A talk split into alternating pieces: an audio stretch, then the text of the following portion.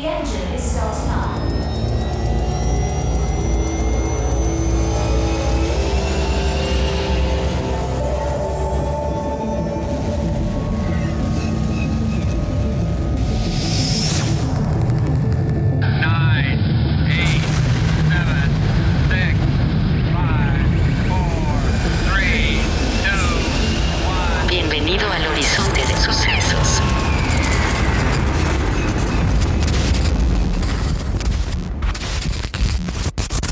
Hermano Camel, ¿cómo estás este bello y soleado domingo? Muy soleado, de verdad.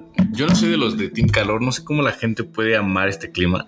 O sea, sobre todo entiendo que eh, más en el, en el, en la vestimenta, o sea, es muy complicado evitar este calor a menos que sea con shorts o con bermudas o con playeras muy ligeras, güey. Pero aún así, yo prefiero el frío, güey. Pero fuera de eso estoy bien. ¿Tú cómo estás después de la vacación? Sufriendo, sufriendo bastante el calor y justo lo hablábamos en Twitter, ¿no? Como incluso con estas condiciones, con a estas temperaturas, pues hay gente que se viste como si no hubiera calor, ¿no? Ahorita que venía para acá, que pasé por el Ángel, vi a un güey igual, o sea, vestido de mezclilla, una playera negra y una chamarra de mezclilla, güey. Y yo como de, no hermano. ¿qué estás haciendo? Hace muchísimo calor. Pero bueno, cada quien, güey, cada quien es un mundo. Pero fuera de eso, bien, todo bien. Les gusta sufrir. Les, les encanta sufrir, güey. Pero hoy no, no iniciaremos con una pregunta, sino más bien eh, retomando un poco lo del episodio pasado que platicábamos de, de Blade Runner en, en la segunda parte de nuestro especial de Denis Villeneuve. Eh, hoy toca hablar de Akira, que es esta película dirigida por Katsu, Katsuhiro Otomo, eh, adaptada del manga homónimo del mismo autor, Katsuhiro Otomo. Él tanto dibujó y, y desarrolló la historia del manga como eh, dirigió y, e hizo la adaptación al- a la película de, de anime. Eh, yo creo y digo, también vamos a hablar en general del cyberpunk, ya que lo hemos tocado en varios eh, episodios de este podcast. En el episodio pasado lo, platicamos bastante. Y justo creo que Akira es la mejor forma de, de entender el, cyberpunk, porque, eh, digo, si bien me gusta más Blade Runner y me gusta más eh, la novela de Soñan los androides con ovejas eléctricas, creo que tiene muchísimo más impacto la película de Akira en, en muchos Mm. sentidos, eh, sobre todo porque es la película que cambia drásticamente lo que es el anime o a lo que se le conoce como anime dentro y fuera de Japón. Creo que es la película que eh, antes de, de esta película, digo, ya, ya habían producciones del de estudio Ghibli y, y etcétera, pero realmente no, ninguna había trascendido a tal punto como lo hizo, como lo hizo Akira. También vino a cambiar eh, varias cuestiones estéticas. Si bien a- ahorita vemos la película y no se ve similar a lo que ya vemos en el anime en cuanto eh, animación, en cuanto a dinámica, eh, movimientos de, de los personajes, etcétera, sí es un antes y un después eh, esta misma película para, para la cuestión estética de- del anime en general. Eh, vino a abrir pu- puertas, eh, es aquí cuando empieza a influenciar eh, esta, o empieza a surgir más bien esta corriente eh, mal conocida como otaku fuera de, fuera de, de, de la isla de Japón. Y además abordas aborda muchísimos temas, eh, creo que bastante eh, interesantes. Y creo que también, eh, digo, es, tiene muchas referencias a, a- a Blade Runner, a, a la película de Scott Ridley, la primera adaptación Ridley Scott, ¿no? de Ridley Scott. Y, eh, y también creo que eh, en algunos puntos sirve como un, un paralelismo. Quizás, eh, a ver, esta es una perspectiva obviamente muy personal, pero quizás es como la respuesta cultural eh, de Japón hacia Estados Unidos eh, para Blade Runner. De cómo sería el, el- el mundo post-apocalíptico tanto en Japón como en, en Los Ángeles, ¿no? Y creo que Exacto. sí tiene, tiene mucho sentido. algo que me gustaría tocar es em, cómo a veces existen estos prejuicios o estas ideas de, de lo que son los dibujos animados, ¿no? Las caricaturas, a veces pensamos que que son contenidos sin sentido, contenidos para niños y muchas veces por eso la gente se aleja de ello y esta película la verdad es que pues no es nada para niños, creo yo es una película sumamente violenta, eh, pero es, o sea, justificada obviamente, ¿no? no nada más es violencia por violencia, sino que te habla de una situación, un contexto de un mundo post una tercera guerra mundial, de un mundo donde todavía se controla eh, o se intenta mantener el poder desde distintos puntos. Seguimos viendo el tema de, los gobiernos, del ejército, de hasta dónde tendría que experimentar el hombre para no repetir los errores que aún así siguen sucediendo.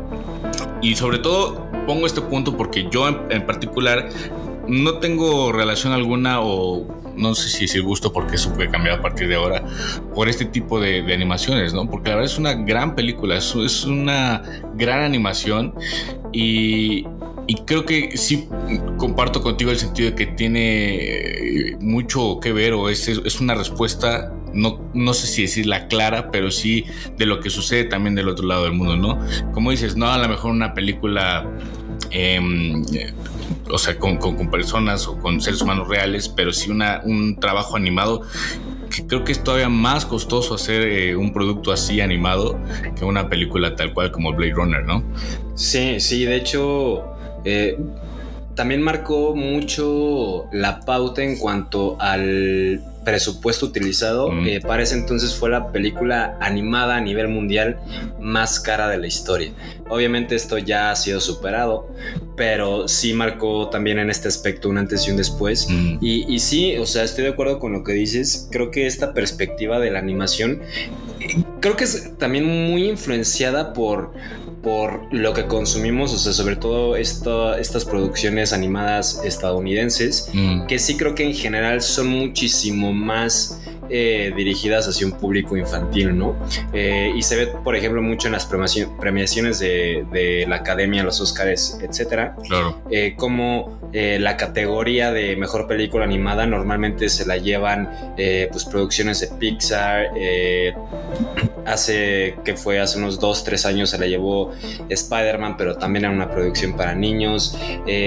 y normalmente, si bien hay películas animadas que entran en, en, o están nominadas a, a este tipo de, de premiaciones, eh, prácticamente ya no se les toma mucho en cuenta al momento de, de otorgarlo las, las estatuillas, ¿no? Uh -huh. eh, en ese sentido creo que eh, el anime en general, porque el anime sí me parece que es un mundo, o sea, es un universo inmenso. Eh, de entrada hay eh, dentro del mismo anime hay muchos eh, como subgéneros, hay muchas eh, clasificaciones demográficas, por ejemplo está lo que es el shonen, que son animes dirigidos a, niños, está el shoujo, que son animes dirigidos a, niña, a niñas, en, dentro de esos hay otras subcategorías o, subclasificaciones, también está el seinen, que es ya es un anime o es un producto dirigido a un público masculino, pero de edad más adulta. Eh, no me acuerdo el, el símil para, para las mujeres. Eh, yo sé que es lo mismo para, para mujeres, pero de, de, edad un poco más adulta, ¿no? Entonces creo que sí, eh, esta perspectiva creo que es muchísimo más occidental de que en general el, las animaciones son, son para un público infantil, pero del otro lado del mundo creo que sí hay un, muchísimo mayor amplitud para ese tipo de, de producciones, ¿no? Eh, y en el caso de, de el cyberpunk decía que creo que es una de las mejores formas para entenderlo porque prácticamente si bien ya Blade Runner había marcado un precedente y repito eh, tiene muchas referencias aquí de, de, de, esta película de esta producción de Ridley Scott eh, sí viene a, a, a, aportarle todavía un poquito más. Creo que Blade Runner eh, marca, eh, sobre todo en cuestión estética, lo platicábamos en el mm. episodio anterior, pero creo que Akira viene a, presentar eh, más sobre todo eh, los temas de los que en general habla el cyberpunk ya dentro de una producción cinematográfica. Y para quien no, no sepa qué es eh, o no entienda bien qué es el cy- cyberpunk, es un, es un subgénero de la ciencia ficción, está establecido o, se le denomina con este nombre a partir de un relato corto de me parece que de Bruce Sterling eh, o de William Gibson, no recuerdo eh, cuál de los dos, De los dos. pero eh, justo nace a partir de los años 80, por ejemplo. Philip K. Dick con Soy unos androides con ovejas eléctricas, sí, ya es una novela clasificada como cyberpunk, pero es antes de que ya se, denominara así al, subgénero, ¿no? Y hay muchos aspectos eh, bastante interesantes. Repito, la pauta estética en la cinematografía, la marca Blade Runner, eh, que es este tipo de películas eh, muy similares al cine noir, el cine negro. Eh, también tiene mucha parte de este tipo de, género policíaco, género de, investigadores, eh, que también se ve mucho en, Blade Runner.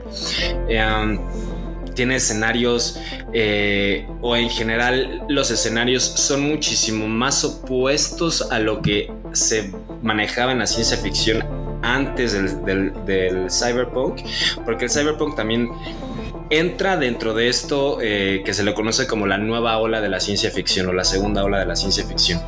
Eh, um, también tiene, está estrechamente, para mi pesar, relacionada con el posmodernismo del cyberpunk.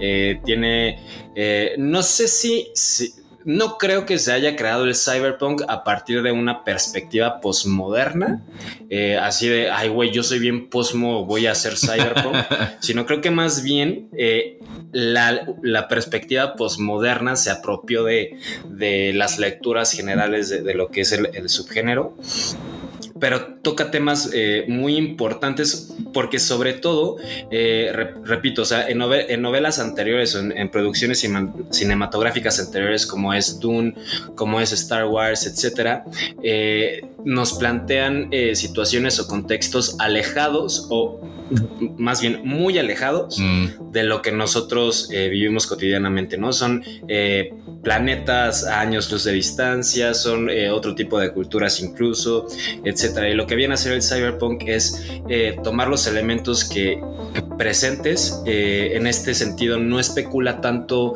en cuestiones de qué va a pasar en- en- a nivel social, sino más bien toma lo que está pasando en la sociedad actualmente y a partir de eso genera el contexto donde se desarrollan las, las temáticas y la especulación ya va muchísimo más enfocada al uso de la tecnología, a la ética en el uso de la tecnología y sobre todo a la interacción de, del humano o de la humanidad eh, con respecto a la tecnología.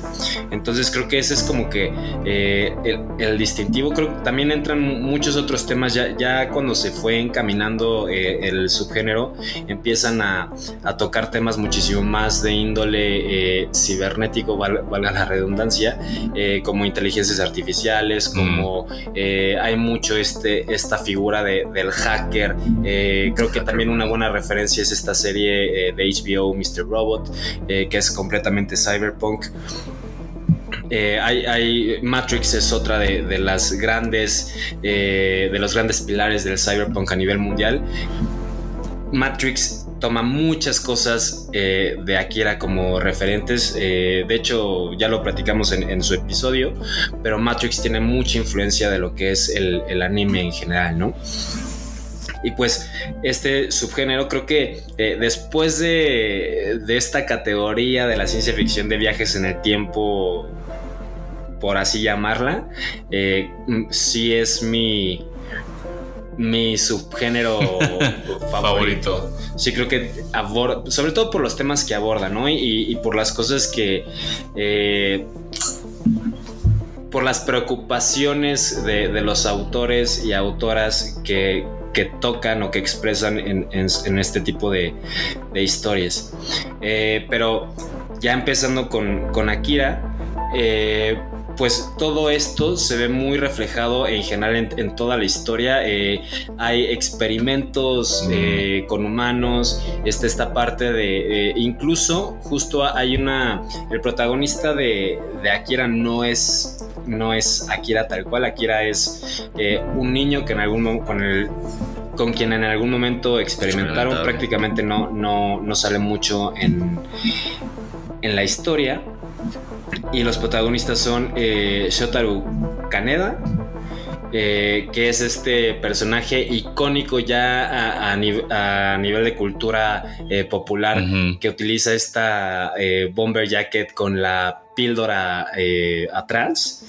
Y por otro lado tenemos a Tetsuo, que es quizás creo que antagonista, Sí. protagonista, eh, quizás un antihéroe eh, eh, hasta donde cabe que es el mejor amigo de Kaneda y que a partir de... eh, eh, esto sí está un poco extraño porque a partir de un choque con un niño... eh, Raro. Un niño raro, un, un Benjamin Button, Sí, güey, horrible. pues adquiere ciertos eh, poderes de Esper, ¿no? El Esper es eh, esta denominación eh, que se le da a, a las personas capaces de, de utilizar poderes telequinéticos o... ¿Cómo se llama esta otra? Telepáticos. Exacto. Y viene de la, de la abrevia- abreviación de ESP, que se traduce como Extrasensory Perception. Entonces eso es lo que es un Esper.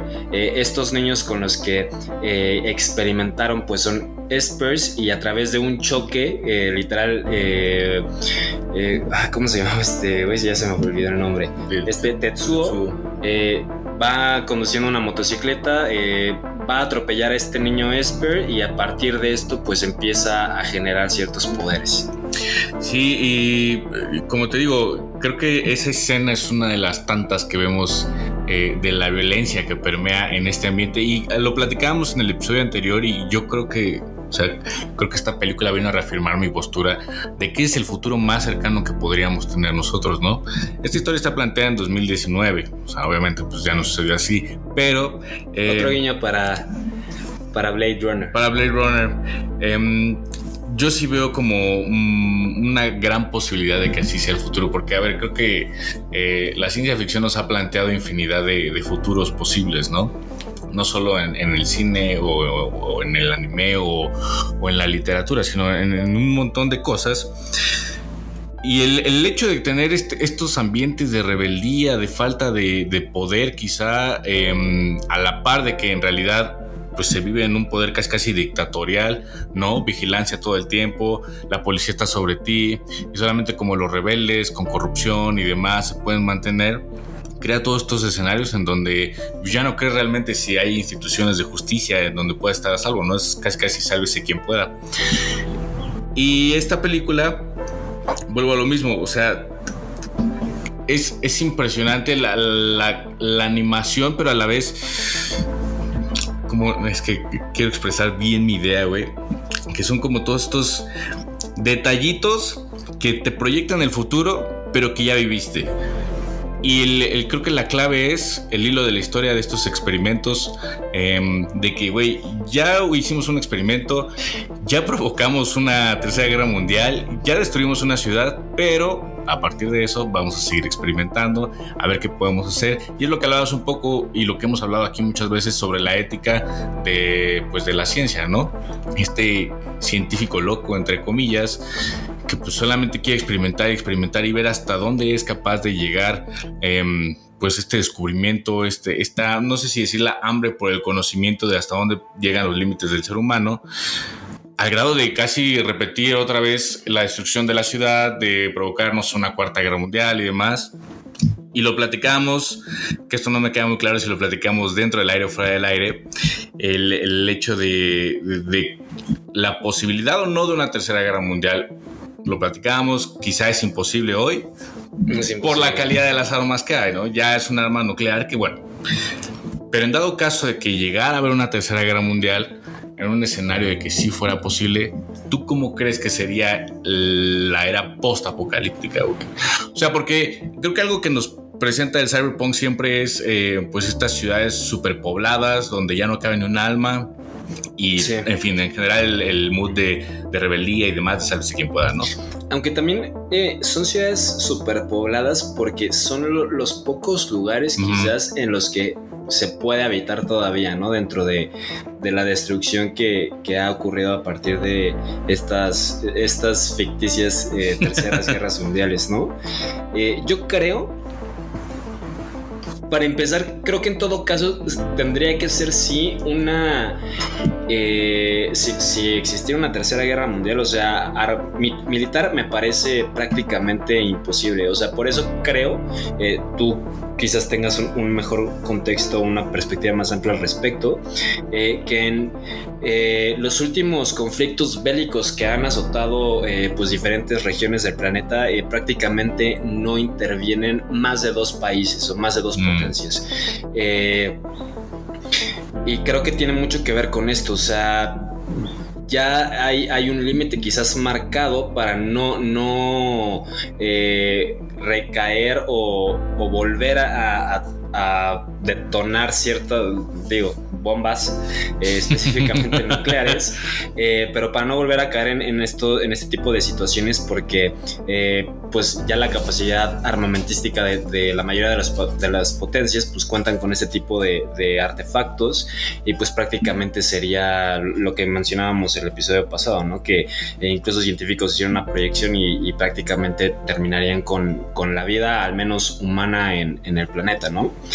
Creo que en ese sentido tendría que ser una guerra muchísimo más, eh, quizás lo que vimos un poco en las elecciones con Donald Trump, o sea, muchísimo más enfocado en, en, las telecomunicaciones, específicamente mm. Internet, una guerra muchísimo más cibernética, eh, muchísimo más eh, justo con estas figuras de hackers interviniendo, quizás tirando economías. acaba de, suceder una situación, de hecho hay un documental en Netflix acerca de, la criptomoneda, mm. en la que hay ahí alguna situación eh, curiosa, quizás fraude, quizás no. Eh, no recuerdo el título, eh, lo, dejo en, el posteo de, Instagram, pero, pero algo más de este estilo, ¿no? Y creo que, esta situación post apocalíptica o, este entorno me lo imaginaría muchísimo más quizás entre una una situación como la que vimos en, Children of Men. Y, sí algo también similar a, lo que vemos en tanto en Blade Runner como, como en Akira. Sí, coincido totalmente que ese es el, futuro, pues no quiero decir devastador, ¿no? Porque al final de cuentas sigue existiendo un futuro. Yo creo que lo devastador sería que no existiera un futuro. Em, y justo como para, para, como van las cosas, em, coincido contigo, yo creo que sí hay límites bien establecidos en cada una de las superpotencias eh, donde dicen ya no podemos cruzar esta línea porque sí iríamos a una destrucción total, ¿no? O sea, yo no tengo el conocimiento de hasta qué límite de destrucción tendría eh, la detonación de una bomba nuclear, ¿no? Yo imagino que sería devastador.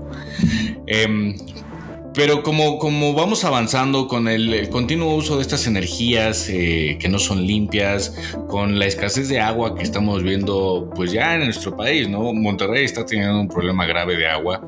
Eh, yo creo que sí vamos más a un ambiente de rebeldía, de, de, esta lucha, no quiero decir por el poder, pero esta, esta polarización que hemos visto últimamente con lo que dices de, del caso de Donald Trump, el tema de la desinformación, eh, el, el, hecho de, de justo no creer eh, lo que tenemos con la ciencia, sino de tener otros datos, como dicen por ahí en el, presidente. Y ese es un grave problema que creo que nadie le está encontrando solución.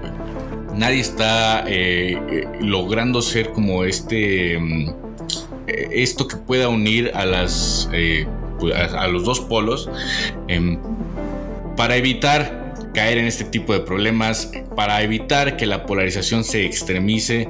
O sea, nadie está al centro para decir, a ya no podemos seguir peleándonos, ya no podemos seguir cayendo en la desinformación, ya no podemos seguir negando la ciencia, pues porque obviamente eso nos va a llevar a un futuro devastador y la ciencia o no creer en la ciencia te orilla que sigas utilizando las energías em, eh, sucias o no limpias al grado de llegar a negar el cambio climático, ¿no? Entonces, sí es un problema grave y creo que sí va por ahí nuestro futuro devastador, pero eh, creo que estas red flags que vemos en Akira, que vemos en Blade Runner 1 y 2, em, pues son un gran ejemplo de lo que podría pasar si no, si no podemos un alto, ¿no? Por ejemplo, en el tema de cambio climático hay una agenda del 2030 para evitar que, que, que, pues, literal vayamos al precipicio. Por Aún así. cierto, hablando de cambio climático, acabo de leer por ahí, por ahí Twitter, eh, Mi fuente. que decían, había citado, no, no me metí a, a- a investigar la fuente tal cual, pero citaron un, un, este, un artículo eh, sobre que la energía nuclear es, de hacerse debidamente, es de las energías más limpias que se podrían usar. Se supone que Francia era uno de los grandes, eh, ¿cómo decirlo? De, los países que en mayor medida utilizaba energía nuclear. No sé por qué no utilizaban gas, creo que porque no tenían como un distribuidor cercano. O sea, porque por ejemplo en Europa el mayor distribuidor es Rusia. Y ahí por eso hay tanto conflicto ahorita. Sí. Em, pero otro tipo de energías, no sé por qué Francia no las utilizaba y se orilló al uso de energía nuclear. Y creo que para allá iba Alemania hasta que no sé qué pasó, que hubo como un giro, que dijeron, bueno, vamos a seguir utilizando gas natural, ¿no? Que creo que entre las energías, pues, o sea, las no tan limpias, es como la menos eh, agraviosa, por así decirlo, güey. Sí. Pero sí, o sea, eh, es- ese es el, punto de quiebre, güey, el, uso debido e indebido de este tipo de energías, ¿no? Sí, y justo, pues yo creo que también puede que haya, eh, hablando de, ya ansiedades eh, posguerras, que se ve mucho este, este tema o esta preocupación dentro de Akira, incluso también eh, se llega a ver en Blade Runner. Eh, ¿Cómo pues hablar de cualquier situación relacionada a, la energía nuclear en, cualquier eh, vertiente que, que sea su uso, eh, pues sí es como que un poquito eh, quizás preocupante para quienes no están tan informados, ¿no? O sea, porque si tú dices energía nuclear, creo que sí lo que más se te viene a la mente son eh, estos sucesos trágicos como Chernobyl o son las, las bombas Exacto. en, en Hiroshima, ¿no? Eh, y, y alguna otra prefectura en Japón, porque no fueron tres. Hiroshima es la más conocida, las otras dos no me acuerdo cómo se llaman. Nagasaki es otra. Nagasaki la última y la tercera no, no, no sé el nombre. Pero justo este es, este es uno de los temas que más eh, se tocan dentro de la película. Por un lado, eh, volviendo o, retomando un poquito la contestación eh, a, Blade Runner, de entrada, estéticamente, en cuanto a la cuestión ar- arquitectónica, los, paisajes que, que vemos en Akira, si bien no son tan detallados, por ejemplo, esto que, se- que mencionábamos el episodio pasado, que eh, lo más eh, cercano a la, a la tierra o a la calle es muchísimo más sucio, muchísimo más Mm. eh, decadente, etcétera, y, y la- las alturas, por así decirlo, las con- construcciones altas son donde hay más tecnología. Eso no se ve tan a detalle. Eh, sí tiene otro tipo de, de situaciones, por ejemplo, acá también hay, hay mucho product placement. También vimos ahí eh, varias veces Coca-Cola. Que creo que es una respuesta directa. Creo que en Blade Runner lo que, lo que intentaron hacer fue como eh, justo esta preocupación eh, o esta ansiedad posguerra, eh, siendo Japón uno de, de- de los mayores antagonistas para los estadounidenses y viceversa, eh, Estados Unidos para Japón, eh, como eh, en todo el entorno hay muchas eh, situaciones, mucha arquitectura, incluso lo mencionabas fuera del aire, esta cuestión de la comida que come Rick Deckard es pues prácticamente japonesa o al menos oriental. Acá por el otro lado en Akira se ve como hay muchísimo más situaciones eh, americanas marcas estadounidenses eh, por todos lados en la calle eh, o en las calles que vemos, etcétera. ¿no? Creo que esto habla un poquito de, de esta ansiedad de, de un, un Estados Unidos apropiado por Japón y en aquí en Blade Runner y en Akira eh, un Japón apropiado por Estados Unidos, ¿no? Eh, también está esa- esta situación que vemos en, en, en- en el mismo Tetsuo, que es, que es el, el protagonista y antagonista a la vez de, de la película, cómo eh, pues empieza a, a degenerar su cuerpo, ¿no? Y creo que esto también eh, tiene muchas connotaciones a partir de lo que sucedió eh, de los rastros, rastros de radiación que quedaron a partir de, de las bombas nucleares que se detonaron en Japón, etcétera. Creo que, bueno, y, y todas las deformaciones o malformaciones o, o la parte del cáncer que también está muy, muy muy relacionada, eh, o al menos eso se cree, eh, con estas detonaciones. Creo que también eh, lo vemos muy presente en, en esta película. Incluso esta parte de cómo antes de que se empiece a deformar por completo Tetsuo, cuando se le, se le cortan el brazo Mm. y, y- y como que regenera otro, pero no orgánico, sino más bien con eh, a partir de metales y basura, eh, pues también creo que habla mucho de, de o, o- o nos puede remitir hasta de forma muy abstracta, claro, pero a esta situación de pues de carne y, y fierro, ¿no? Que al final pues era lo que veías en un, en un campo en donde habían peleado pues eh, ambos bandos en, en las guerras, Y pues creo que como todo esto, o sea, to- todos estos temores posguerra o todas estas ansiedades, eh, pues se han visto muy reflejados no nada más en, el cyberpunk ni en la ciencia ficción, sino en, muchos otros eh, productos, en, muchas otras manifest- manifestaciones artísticas, ¿no? no solamente la cinematografía, Eh, pero sí me, llama mucho la atención porque, digo, yo no viví en Hiroshima cuando se detonaron obviamente las, las bombas atómicas, pero ya después de 40 años que, que se mantuviera esta, este temor, quizás eh, mucho tendría que ver eh, la Guerra Fría, Mm, etcétera, pero sí me parece eh, interesante esta situación, ¿no? Después de prácticamente 35 años, entre 30 y 40 al menos años, pues que se siguieran manifestando este tipo de preocupaciones, ¿no? Quizá iba más por el sentido de, justo cómo se iba desarrollando el uso de este tipo de energías. eh, y como dices, por, por alguna razón siempre relacionamos el tema de energía nuclear con algo malo, con algo que se puede salir de control, con algo que nos puede llevar a la destrucción. Creo que, ya lo decía, es poco sabido el uso que se le da a la energía nuclear hoy en día. eh, precisamente por este miedo y, creo que es normal, ¿no? Es, es un evento tan traumático que hasta lo ves con, el sismo de aquí, digo, es un ejemplo que nada que ver, pero me refiero al trauma, ¿no? O sea, tú escuchas la alerta sísmica y obviamente, pues, entonces imagínate pensar en una catástrofe nuclear de nueva cuenta, pues obviamente te mantiene latente este temor de, güey, se puede repetir la historia porque somos expertos en repetir la historia eh, y podríamos tener una catástrofe así, ¿no? De hecho, o sea, un poquito po- por, lo que comentas, eh, existe esta organización llamada CERN, que es justo, no sé si la, la, la ubicas, eh, es la Organización Europea para la Investigación Nuclear. Mm. Ellos eh, son quienes, eh, de hecho, CERN es, es una organización que varias, en varias historias eh, ficticias eh, se hace mención. Ellos tienen el primer acelerador de, partículas, eh, no sé si el primero, pero eh, sí el más grande acelerador de partículas eh, del, planeta, en, la que normalmente, pues, sobre todo se centran, digo, como todos los estudios alrededor de la energía nuclear, pues se centran en, en estudios sobre los átomos, ¿no? Entonces ellos lo que normalmente... hacen o, a donde más se enfocan su interés es justo a todo lo referente a, la composición de los átomos, a la alteración de los mismos átomos, etcétera.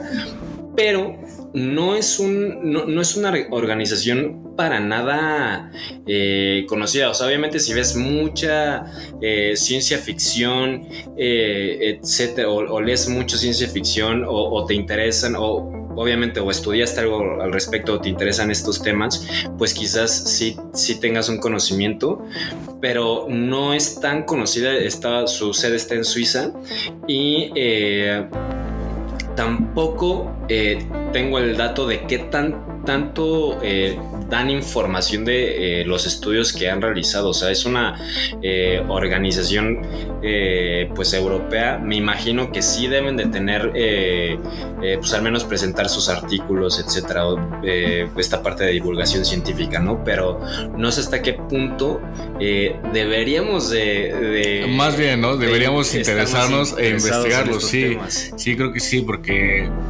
digo, creo que cualquier organización que tenga un estudio relevante te lo pone ahí sobre la mesa.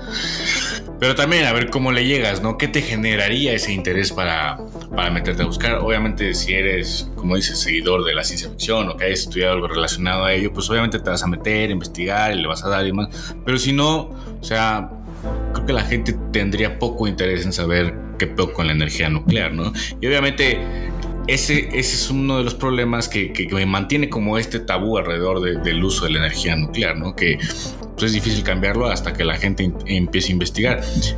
Que para nuestros tiempos, hoy la situación también es complicada. Porque tú por más que puedas investigar que puedas eh, pues creer en todo lo que estés leyendo, que te den este tipo de organizaciones o que te dé los resultados de la ciencia, nunca faltará quien te diga eso no es real, o eso está mal, o eso está alterado, ¿sabes? Hoy sí vivimos en los tiempos de la desinformación que realmente dificultan muchísimo el hecho de creer o no creer, ¿no? Y ponle tú que lo creas, pero alguien te va a meter esta espinita de y si no es real, y si te están mintiendo, y si bla, bla, bla, bla. Entonces es un problema con el que vamos a lidiar mucho tiempo, güey. que es justo eh, pues esta parte de cómo interactuamos con la tecnología que tenemos más al alcance, ¿no? Que es otro de los temas que, que aborda la película de Akira. Y eh, pues al final creo que aquí se ve de, de una forma quizás un tanto más bru- eh, burda o un tanto más eh, cruda, eh, justo con esta misma escena de- del, del brazo de, robótico de, Tetsuo, porque realmente no, o sea, fuera de, esta parte, se habla mucho, por ejemplo, de, o, o ves mucho este tipo de, las motos que son muy representativas de esta película, que son eh, pues diferentes quizás a las que se veían en ese eh, entonces, e incluso siguen siendo Sí, un tanto muy- diferentes a las que hay ahorita. Esta se parece, bueno, la, la roja, la principal, se parece mucho, creo yo, o tiene algunos eh, esbozos parecidos a la de Batman, de Sí. Christopher Nolan, ¿no? Sí, justo. que también está influenciada en, en- en varias cosas de, de esta película. Pero, pues en general, creo que eh, nos, nos habla de esto, de, de- de cómo eh, quizás la tecnología se vuelve tan presente y tan cotidiana y, está tan cercana a nosotros que quizás no hay eh, ya una diferenciación en- entre dónde eh, termino yo y en dónde empieza esta tecnología de la que hago uso, ¿no? O sea, el estar siempre conectados, el este tipo de, de situaciones, incluso, eh, no sé, los tenis que utilizamos que también tienen tecnología, la misma ropa, eh, digo, no toda la ropa, ¿no? Pero sobre todo ropa deportiva, etcétera, eh, pues que sí, o sea, ya es muchísimo más difícil marcar el límite, o sea, quizás la, crítica que hace esta película, y justo no, no era un contexto en el que había tecnología quizás tan al alcance de, cualquier persona en los ochentas, eh, pues sí te presenta esta preocupación de, de dónde, va, dónde vamos a marcar el límite, hasta qué tanto eh, la tecnología y nosotros nos vamos a, a volver tan eh, dependientes el uno de la otra que no vamos a, a poder... pues justo diferenciar qué es qué. Y sobre todo creo que eh, abonando a eso es como, como se forma la, la personalidad de Tatsuo, ¿no? Em, de que de repente el, el hecho de, de vivir prácticamente toda tu vida, y él lo dice, que ya está cansado de que le digan qué hacer y que la chingada, y que de repente él tiene un poco de poder y puede, bueno, se da cuenta que puede, no sé, por, por ponerlo en una palabra, dominar al otro, pues ya no tiene control, ¿no? Ya no tiene límite. Y esa falta de límite es lo que lo lleva a pues, prácticamente morir. Destruir Neo Tokio. Destruir, exactamente. O sea, ¿qué tan capaces estamos hoy, como dices, de, de marcar esa diferencia o esos límites en el sentido de no quiero dejar que esto me domine, esto refiriéndome a mi celular, refiriéndose a cualquier cosa de tecnología, ¿no? Porque, a ver, no es lo mismo hacer parte de ti la tecnología, por ejemplo, en ropa deportiva, que a lo mejor te hace mejorar, no sé, tu eficacia o tu manera de correr con los tenis, estos que cuestan 6 mil pesos. em, que tener el control total en una tecnología en el que ya no sabes, eh, ya no te puedes despegar y todo el tiempo estás aquí. Y si lo dejas un rato, tu teléfono empieza a desarrollar temas de ansiedad, eh, temas de hasta mal humor y ese tipo de cosas, ¿no? ¿Qué tan capaces somos hoy? Yo no sé tú con teléfono, pero cuánto tiempo lo dejas así sin utilizarlo.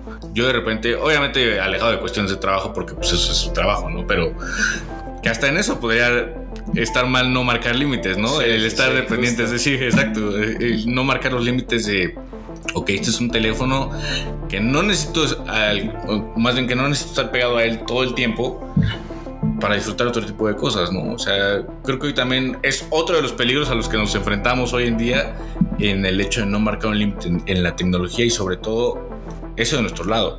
Pero del otro lado de, de los creadores de la tecnología, de los desarrolladores de la tecnología, hasta qué punto marcan un límite. Te había- creo que ya te había contado que estaba leyendo un libro de Stolen Focus, ¿no? Y ahí explican un caso de los desarrolladores de Google que mucha gente que trabajaba ahí se preguntaba hasta qué punto estamos haciendo bien nuestro trabajo en el, o sea, éticamente nuestro trabajo en el sentido de que, bueno, eh, si no está, si la gente no está accediendo a su correo, ¿cómo hago que accedan ahí? Aunque sea una pendejada, ¿no? Bueno, pues lo voy a mandar alertas, bueno, pues lo voy a poner a vibrar, bueno, pues lo voy a mandar notificaciones, al grado de que esté vibrando o esté, estés al pendiente todo el tiempo de tu teléfono, cuando a lo mejor un correo ni te interesa, ¿no? O sea, realmente. Entonces sí, son un poco de los límites y es una forma muy interesante de, de preguntarnos, güey, en qué momento nos metimos tanto y de qué manera empezar a salirnos de ahí, ¿no? Que justo eh, otra de las cosas que tienen bastante impacto eh, medioambiental es no borrar nuestros correos. Ah, por cierto, Por bórrenlos. cierto, bórrenlos. Eh, pero incluso lo de la ropa deportiva, justo me pasó algo curioso hoy porque yo corro prácticamente diario, eh, pues, pues, varios kilómetros. Tenemos un maratonista aquí. No, no, no, no, tampoco. Todavía no. Pero, pero pues sí, o sea, a mí me gusta correr y, y llevo años corriendo y todo.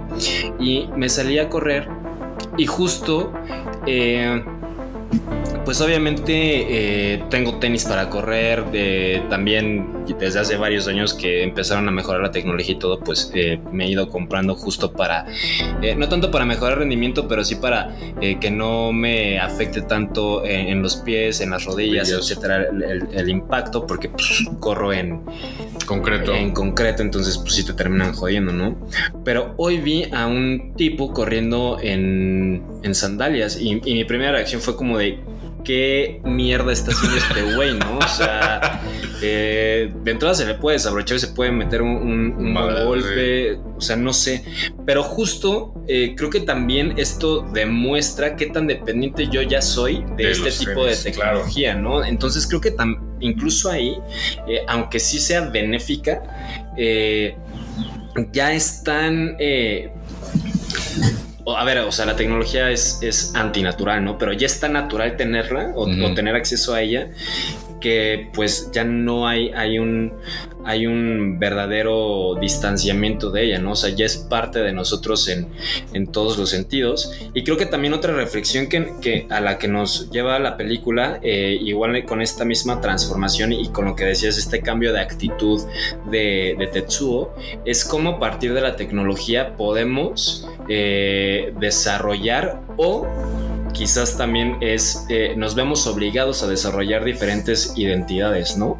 Esto también se ve mucho, sobre todo en ambientes eh, cibernéticos, lo que, empezó, lo que empezaron siendo eh, salas de chat Ujú. eh, hace bastantes años, eh, lo que ahora ya se en otro tipo de comunidades, por ejemplo, Penguin Club, que, que yo nunca lo jugué, ¿no? Pero eh, varias personas lo jugaron en su infancia, creo que sigue eh, estando vigente, en los mismos videojuegos, en, en este tipo de, de, digo, videojuegos ahorita en el sentido de multijugadores que te Mm. conectas y, y- y ves otras personas que justo eh, pues quizás tu nickname no es eh, tu mismo nombre porque siempre hay que tener como que o bueno normalmente te dicen es que siempre eh, mantén una distancia de, de tu yo real entre comillas, con el yo que estás presentando en este tipo de, de comunidades, ¿no? El mismo caso de los Sims, Mm. eh, este juego de, de simulación de, pues, de vida real. eh, Muy random ese, sí. ese, ese- ese juego, sí. sí, sí. el- la misma situación de- del metaverso, eh, etcétera, ¿no? Entonces, ¿cómo, cómo vamos? eh, eh, ¿Cómo tenemos esta posibilidad de desarrollar estas eh, diferentes identidades para adaptarnos mejor al, al ecosistema o al contexto en el que nos estamos haciendo partícipes? O pues qué tanto nos vemos justo obligados a, a cam- a cambiar o a adoptar esta- estas diferentes identidades para poder interactuar en, en estos contextos, ¿no? Incluso eh, otro saludo caluroso a, a nuestro rebolledo. eh, en una clase él nos decía que pues muchas de estas comunidades eh, que incluso eh, pues quizás eh, la información o los productos que, que- que se consumen eh, que son un poco más pues no sé de pornografía por no irnos ya a extremos más más Densos. densos, pues justo decía que hay estudios sociales, sociológicos, que hablan de cómo eh, a partir de estas comunidades y a partir de lo que consumimos en este tipo de, contextos, eh, pues igual saciamos ciertos impulsos que sí son mu- muy, eh, pues humanos, ¿no? O sea, esta parte de, no sé, y digo, esto son estudios, yo no estoy diciendo que sean ciertos o, o ni estoy en favor ni, ni en contra porque no tengo el conocimiento como para poder tener una postura, pero, o sea, de personas que quizás, eh, no sé, consumen pornografía, este video famosísimo de YouTube que era Two Girls, One Cup, Mm. que eran dos eh, mujeres, yo nunca vi el video, pero me- eran dos mujeres pues, teniendo alguna interacción sexual y comiendo caca. Eh, este tipo de, de- consumos quizás sacian eh, estos impulsos y, y- y evitamos eh, caer en esto, ¿no? Igual los, eh, las personas que consumen este tipo de videos de, de violencia, de peleas callejeras y todo, quizás sacian este tipo de, de impulsos de quererse romper la madre por cualquier situación en la calle, etcétera, ¿no? O sea, creo que también puede... puede ir por ahí y creo que la película se presta mucho también para esta reflexión acerca de las identidades eh, cibernéticas. Sí, también creo que últimamente la tecnología ha, provocado que, pues que queramos no que, quedarnos fuera, ¿no? De, todo este mundo, de todo este desarrollo de redes sociales y demás. Un ejemplo claro que veo es, el tema de- del iPhone, ¿no? O sea, ponle tú el siguiente número que sale, pues ya no tiene la misma entrada de cargador, entonces tienes que comprar otro cargador, ¿no? Te compras ese cargador y vuelve a cambiar el teléfono, entonces te tienes que comprar otro teléfono. Así tenga una modificación mínima, hay gente que está muy al pendiente para no quedarse fuera de esa tecnología, que sigue consumiendo este tipo de cosas al precio que sean, porque ya están carísimos los teléfonos, con tal de no quedarse fuera, ¿no? Y lo mismo pasa en redes sociales. El hecho de estar interactuando prácticamente todo el día en las redes sociales, llámese Twitter, Facebook o Instagram, para no perderte nada cuando en realidad, El pues FOMO. exactamente, no te pierdes nada, ¿no? O sea, no pasa nada si no estás un día en Twitter, o sea, y, y mucha gente, y creo que eso ha provocado que mucha gente crea que esto que, que estamos viendo en las pantallas sea el mundo real, Sí. cuando en realidad no, o sea, lo que pasa afuera muchas veces es muy distinto de lo que sucede en las redes sociales, ¿no? Sí, sobre todo por lo que ya mencionamos en este episodio y en, varios otros eh, de la polarización, ¿no? Pero también está esta cuestión justo de las identidades, de cómo, pues al final en redes sociales tú posteas lo que quieres que la gente vea. Claro. O sea, no es que necesariamente tú seas eso. Claro. O sea, pues es la identidad que adoptas dentro de las redes sociales y viceversa, pues también lo que ves que las otras personas postean son las identidades que están, que están adoptando, ¿no? Eh, yo no digo que sean eh, falsedades o, o ese tipo de situaciones, sino más bien justo creo que eh, pues es otra otra realidad, o sea, pues es la ciberrealidad y, y creo que es válido, pero sí creo que hay- justo eh, con esto de eh, que mencionaba de, de tener otro nickname que no sea el mismo, o sea, creo que sí es, sí es necesario eh, mantener esta, esta línea de, de, a ver, tú eres esto aquí en conviviendo de forma física, etcétera, y quizás eres esto otro en, en esta realidad eh, virtual, pero sí entendiendo que, que hay Son una dos cosas separadas, ¿no? Sí, Sí. sí, porque si no, creo, creo que ahí es donde se empieza a, a volver algo eh, muchísimo más problemático, ¿no? Sí. Y, y sobre todo también nosotros, eh, al momento, eh, digo, tanto como para hacerlo nosotros, pero también al momento de consumir eh, pues este tipo de redes sociales, etcétera, eh, porque si no pueden suceder cosas como el estafador de Tinder, Un clásico ya. un clásico. Sí, claro. Sí, son todas estas red flags que, que tanto digo de, de tener pues justo ese cuidado. Y creo que el problema también, algo que, más bien que no abona en nada, es que quienes deberían estar encargados de, de- de, mm, no sé, de, impulsar estos mensajes de una cosa son las redes y otra cosa son eh, pues la vida real, son las propias autoridades, tampoco lo entienden de, manera total, ¿no? El, hecho de seguir como encasillando a la gente que juega videojuegos de, shooters o de francotiradores o de disparos y demás, eh, el hecho de seguir pensando que la gente que juega eso es gente malvada, es gente que está mal influenciada o que a partir de eso se va a convertir en un pinche asesino, pues lo está malinterpretando, lo está malentendiendo y entonces se crea todo una, un mundo disperso en donde el problema real de, de la violencia quizá es algo totalmente distinto a lo que estás enfrentando en los videojuegos, ¿no? Nada tiene que ver un niño que está jugando videojuegos con un güey que es un pinche asesino, un sicario que lo hace por otro contexto social, ¿no? No quiero decir que sea ni bueno ni malo. Obviamente, moralmente, éticamente es malo matar a otra persona, pero el contexto quizá lo orilló a que eso sucediera, ¿no? Y el no entenderlo así es otro problema que nos está dejando el no entender el avance de la tecnología. Y al final, creo que también, o sea, en esta situación de, de los videojuegos, sobre todo de shooters o videojuegos eh, de peleas, etcétera, solo están emulando situaciones que ya se consumían en otros medios. Claro, o sea, y obviamente claro. están emulando la misma realidad, ¿no? Eh, yo creo que no habría videojuegos de shooters si no existieran las armas, porque pues, Claro. ¿qué, qué- ¿Con qué disparas? Sí, Sí. ¿con qué disparas, ¿no? Eh, entonces creo que, eh, a ver, sí, sí creo que está, hay mucho contenido eh, relacionado con la violencia a nuestra disposición, pero eh, creo que eh, el principal problema en todo caso es de dónde está surgiendo este contenido. O sea, no quién hace el contenido, sino cuál es la ¿De inspiración. dónde viene? Claro. ¿no? Entonces, eh, pues al final, pues obviamente hay guerras. Eh, justo eh, uno de los videojuegos que yo juego, que es Warzone, ya cambiaron el mapa, ¿no? Pero en el mapa anterior era. eh, se situaba en Verdansk, que era una eh, adaptación, por así decirlo, a, un- a una zona geográfica justamente ubicada en Ucrania, ¿no? Entonces, eh, porque este, esta situación entre Rusia y Ucrania pues, no, no es de ahorita, sino ya tiene años, ya también lo platicábamos en, en Children of Men. Entonces, eh, pues creo que justo esa es la inspiración y por eso eh, se creó este mapa y por eso eh, ahí los antagonistas también son rusos y hay mucho contexto también quizás eh, relacionado a Guerra Fría, etcétera, eh, a este tipo de situaciones o conflictos bélicos. Pero pues al final todo, es, todo, todo viene de lo que realmente está pasando, que volviendo al tema del cyberpunk, pues es justo lo que, lo que hace, ¿no? Es, es hacer esta crítica eh, de lo que estamos viviendo actualmente y solo eh, ponerle ciertas alteraciones o cierta especulación en, en esta cuestión eh, sobre la tecnología, ¿no?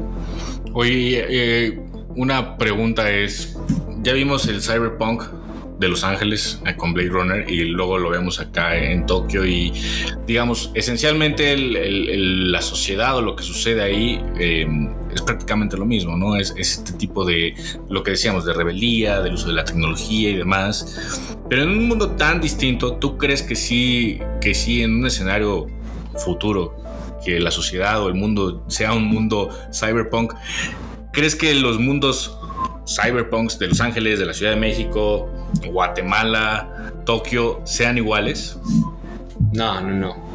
No, creo que, a ver, creo que sí tendrían ciertas similitudes. Por ejemplo, un mundo cyberpunk mexicano, eh, creo que va a tener muchas similitudes, por un lado, con, con Centroamérica, con Latinoamérica, y también va a tener muchas similitudes con, con Estados Unidos, Canadá, ¿no? Porque eh, nosotros estamos influenciados directamente por, por los eh, nuestros vecinos del norte y nosotros al mismo tiempo pues pasamos pasamos deformamos bueno más bien deformamos esta esta influencia y la pasamos a, a los que nos quedan al sur no es esto eh, históricamente siempre ha sucedido siempre todo lo del lo del ah, y, también es muy curioso porque eh, pues prácticamente el hombre tuvo origen en el sur pero esto, esta cuestión como cultural, económica y todo, normalmente se traslada de norte, de norte al sur porque los países menos desarrollados siempre están hacia el sur, en cualquier latitud. Pero, pero no, o sea, no creo que, que vayan a ser similares. Creo que también aquí, si bien eh, toma ciertas referencias la película de Akira eh, para eh, plasmar un, un mundo Tokiota Cyberpunk eh, de Blade Runner, sí creo que es. eh, creo que tiene varias eh, asimetrías o varias diferencias, ¿no? Sobre todo en. en- en quizás ma- no tanto estético, pero sí en, en situaciones contextuales. Otra, otra de, las, de las cosas que se ven aquí, por ejemplo, es esta brutalidad militar y, y Mm. policíaca, ¿no? Incluso uno de los personajes que es este, eh, pues como general militar, Teniente coron- coronel militar. teniente El coronel. coronel. militar, Tyser, ¿no? co- no me acuerdo cómo se llama. Eh, pero bueno, ah, Taro Ishida. Coronel Taro Ishida. eh, pues al final este güey, pues lo ves y estéticamente sí, ti- sí cambia mucho al resto de los personajes. Sí. Incluso se ve pues muchísimo más occidental, ¿no? O sea que creo que eso también eh, tiene, tiene que ver con, con que el enemigo eh, hacerlo muchísimo más similar a, quienes quizás en ese entonces veían como pues, enemigos, ¿no? Que eran pues gringos del occidente y todo eso. Hay mucha crítica sobre eh, en, en Akira sobre la ¿cómo se llama esto? Lo que nos hacen los, los estadounidenses eh, y, y a todo Latinoamérica. Que es colonialismo, con eh, imperialismo. imperialismo. Hay mucha crítica sobre, sobre el imperialismo en la película. Eh, um, pero te digo, o sea, creo que creo que sí tiene muchas eh, muchas similitudes y a la vez tiene muchas muchas diferencias eh, en cuanto al, al mundo que, que vemos, ¿no? Sí, te lo preguntaba porque recuerdo que hay una escena donde hay gente protestando en las calles en contra de lo que sucede, ¿no? En este mundo post-apocalíptico, la gente preocupada por lo que le pega directamente y creo que ahí protestaban contra una reforma o una nueva reforma eh, fiscal o algo así. Sí. Y- Nunca especifican de qué es, pero Pero es una reforma, ¿no? Y, y creo que es- eso es, o sea, yo lo ubico más en, en el, en el tema de México, Latinoamérica, este tipo de protestas. Em, porque si acaso la protesta que recuerdo ahorita que viene a mi mente en Oriente es de Hong Kong hacia el dominio chino. Pero lo único, ¿no? No recuerdo como tal una protesta, una manifestación que haya ocurrido en Japón en estos días. Pues justo, eh, digo, en estos días no, yo tampoco recuerdo, pero justo en estos movimientos, que, que también eh, eh, de la mano con, con esta brutalidad militar y policíaca que, que se ve en la película, eh, también tocan este tema que también ha- se ha tocado en muchas películas eh, japonesas, no solo de anime, sino también, eh, pues, no de animación. Que son los movimientos estudiantiles, en- que fueron en los años 60, que iniciaron en Francia, que tuvimos aquí en México. Uno de los más robustos, por así decirlo, o, que que se escuchó mucho, o sea, de los más sonados fue el, fue el japonés y creo que también aquí se plasma esto en cuanto a que eh, esta anarquía viene sobre todo de, de- o los personajes anárquicos que vemos en la película son estos jóvenes, ¿no? Estos jóvenes sobre todo eh, como outcasts marginados eh, que buscan eh, un cambio en, en sus condiciones de vida, ¿no? Porque también lo- la mayoría de los personajes que vemos pues son huérfanos Mm. Que también creo que hace referencia a la guerra, ¿no? Pues cuántas personas no, cuántos niños no quedaron huérfanos. ¿no? Eh, entonces creo que también es, eh, es- esto es esto se ve mucho justo con, con este tipo de manifestaciones eh, que en las manifestaciones se ven personajes como que de, de todas las edades Mm. pero quienes realmente toman como que ya actos, o digo, una manifestación es, es un acto, ¿no? Pero eh, ya como que actos muchísimo más anárquicos y son, lo, sí son estos jóvenes, que creo que eh, pues es la representación de todos estos jóvenes de, los movimientos estudiantiles de los 60. Sí, 100%. Em, algo que te quería preguntar es, de esta película, ¿tú cuándo la viste? Ya la habías visto desde hace... Ya la había rato, visto ¿no? hace varios años, pero sí no, eh, obviamente no, no con los mismos ojos. No, siempre cambia. siempre Intrínseco. cambia, sí. o sea, porque la pregunta es, ¿qué es lo que más te ha gustado? O me, me imagino que, que la percepción cambia. ¿Qué te gustó la primera vez contra qué te gustó esta vez que viste la película? Fíjate que la primera vez que, que la vi, esta película sí no la he visto tantas veces, a lo mucho tres. Eh, la tercera justo para, para este episodio. No me gustaba, o sea, nunca me, me gustó porque el diseño de personajes no me, no me gusta. Mm. Se me hace... eh, que creo que también va mucho con el discurso de la película. eh, pero realmente, eh, no sé, o sea, los personajes en general son, son feos, ¿no? Incluso tú ves otra- otras películas eh, de animación japonesa y los personajes son muchísimo más estéticos que acá, casi incluso... eh, es que no sé si ven alguna película eh, contemporánea de estudio Ghibli, por ejemplo Totoro, eh, los personajes son más, más bonitos. Mm. El mismo Totoro, no sé si has visto, es este como eh, mapache gigante, Ah, todo ya. tierno. Creo que sí lo ubico. Ajá. Ajá. el mismo Totoro, pues es como que pues, es, es muy bonito, ¿no? O sea, pues lo quieres abrazar y así. Y, y los personajes, los, los niños que están en la película, pues también son tiernos, ¿no? Eh, pero aquí sí, sí creo que son muchísimo menos estéticos, o sea, son- Empezando por los niños, güey. Sí, empezando por los niños, por los Benjamin Buttons. Había Eh, visto un tweet de- del niño este que está como en una sillita que se parece mucho a Hasbula. ¿Lo ubicas? El güey este, el monito chiquito ruso. Ahorita te lo voy a enseñar. ¿No lo ubicas, No, maldita no lo sea? ubico. Pero creo, creo que esta. Esta falta de estética o, o que los personajes sean feos, creo que también tiene mucho que ver con que hablan de. O aportan mucho a las condiciones de vida en la que los personajes que nos están mostrando viven, ¿no? O sea, Claro. creo que es como. eh, son feos porque su situación de vida es fea. O sea, creo, creo que eh, va como que mucho en ese sentido. Pero volviendo a tu pregunta, eh, realmente lo que más. Sí, sí, sí, pues se parece, se parece. Masaru se llama el personaje Hasbula, el gran Hasbula. Pero sí. Creo que lo que más me. Me gustó, sobre todo. eh, pues son estas. Es el discurso en sí, o sea, todos los temas que toca. eh, pero también esta perspectiva que tengo de que sí es una respuesta directa a, a Blade Runner, de que, a ver, güey, no, no, nosotros no somos eh, los malos, ni mucho menos, o sea, nosotros también tenemos pues nuestra historia, ¿no? Y, y, o sea, creo que eso es lo que, lo que más me, me gusta de la película.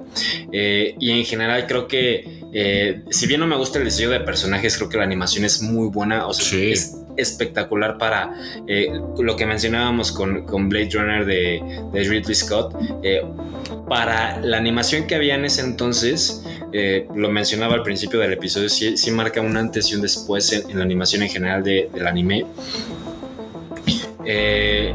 La edición me, me pareció muy buena. Justo la, la veía con, con Karenina y me decía, es que normalmente no ves este tipo de edición en una película animada. Ujú. Y tú también lo, lo- lo mencionaste en este episodio. O sea, no, no ves tanto detalle en la edición de que estamos viendo eh, un plano cerrado de cierto personaje y después eh, vemos un, un plano más, más amplio, eh, un paneo y otra vez un, un plano cerrado. O sea, es, ese tipo de detalles que sí es muchísimo más fácil hacerlo en una película de carne y hueso. eh, normalmente no la ves en animaciones porque pues obviamente es muchísimo más Más- gasto, ¿no? Es más caro hacer eso. Sí. Entonces creo que en animación eh, y en fotografía me, me, me parece muy buena. O sea, fotografía entre comillas que es más justo Mm. la parte de, de animación en general.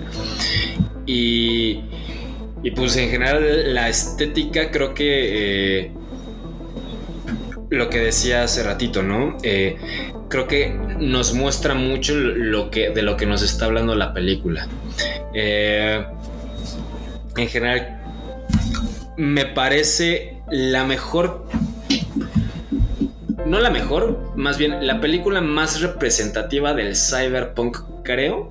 Porque si bien tiene muchas referencias de Blade Runner, eh, Akira termina marcando muchísimo más a, a sus Mm. predece- predecesor, digo, a sus sucesoras eh, eh, a nivel mundial.